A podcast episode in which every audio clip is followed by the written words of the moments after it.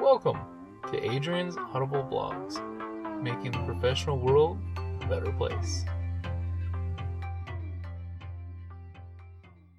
Thank you for joining me today on Adrienne's Audible Blog. Be open, direct, and honest in all communication. It may seem as if openness is the same thing as honesty, but there's a bit more to it. Being open is a twofold characteristic. On the one hand, you want to be upfront about your vision for your team, your plan for their success, and even when appropriate, what changes may be in store. Sometimes you may be in a position of knowing something that's going to happen, and the circumstances won't allow you to inform your employees.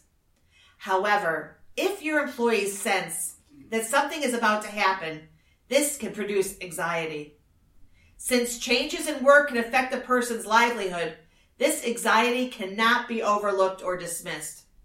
Try to engage in empathy about the effect of keeping information from your employees.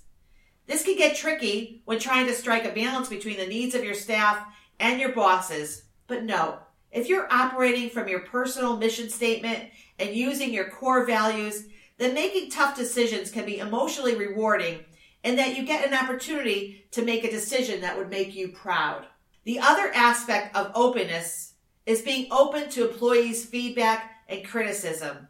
They may not always be correct in their criticism or concerns, but respecting your employee means giving them a fair hearing.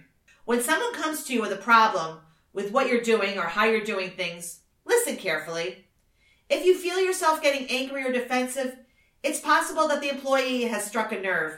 You may not be in a place where you can immediately acknowledge the employee's criticism. And if that's the case, schedule a follow-up that will allow you time to access your employee's concern and what you could do about it. Recent studies have found that people appreciated vulnerability in others far more than the appearance of perfection or invincibility. So don't be afraid to admit when you are wrong or mistaken. Showing your vulnerability makes you a more respected and efficient leader than if you demand respect by never apologizing or acknowledging your mistakes. So you want to become a more likable boss. Well, becoming a more likable boss can sometimes be a difficult process to describe. It can be one characteristic that facilitates excellent communication and great employee relationships. It can be the special way that you show confidence in among your team. With How to Be a More Likable Boss workshop that I offer, you'll begin to see how important it is to develop more managerial skills. By managing and looking at the way people interact and seeing things in a new light, you will improve on almost every aspect of their career along with your own. So you want to understand how to develop leadership qualities, know how to delegate effectively, inspirational and engaging tasks for yourself and others, use wisdom and understanding to lead others, identify the roles of your team, and learn how to trust others and earn their trust. For this workshop called How to Become a More Likable Boss, please contact me at Adrienne@professionalglobaletiquette.com. My contact information is below, and I look forward to making you a more likable leader. Join me first and third Thursdays for Adrienne's P's and Q's, where we discuss off-the-cuff everything etiquette. Every day for everyone. Listen live on www.w4thenumberdivas.com. Adrienne's P's and Q's. Love to have you join me for the show. Thank you for joining me today for Adrienne's Audible Blogs. Today, we're going to talk about managing your workplace anxiety.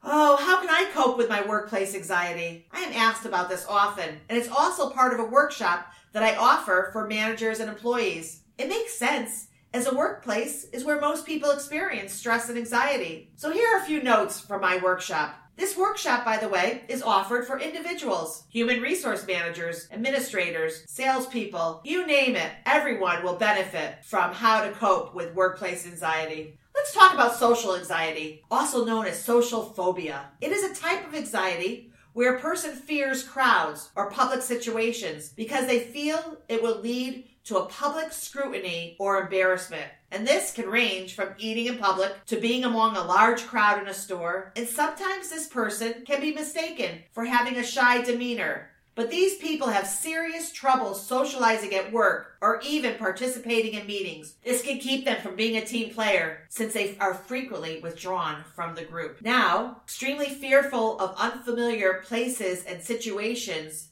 can hold you back. Feeling overwhelmed with anxiety when in a social situation can hold you back.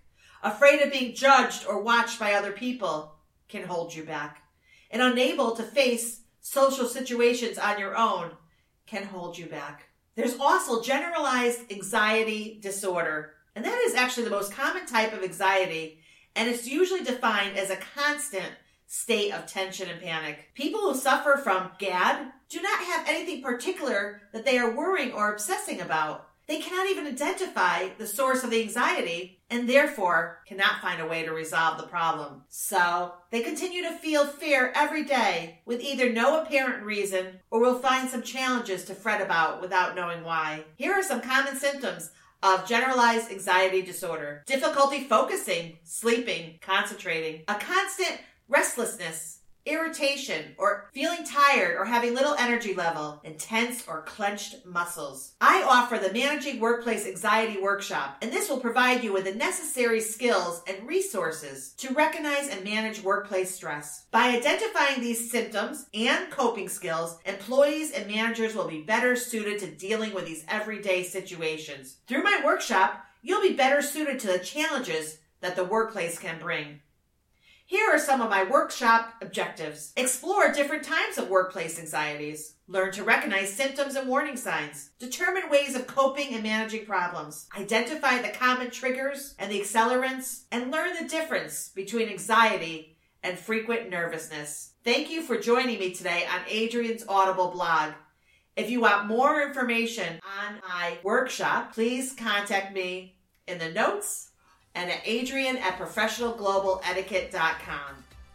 Thank you for listening. Please find me on the web at professionalglobaletiquette.com. I hope you enjoyed. Thank you for listening.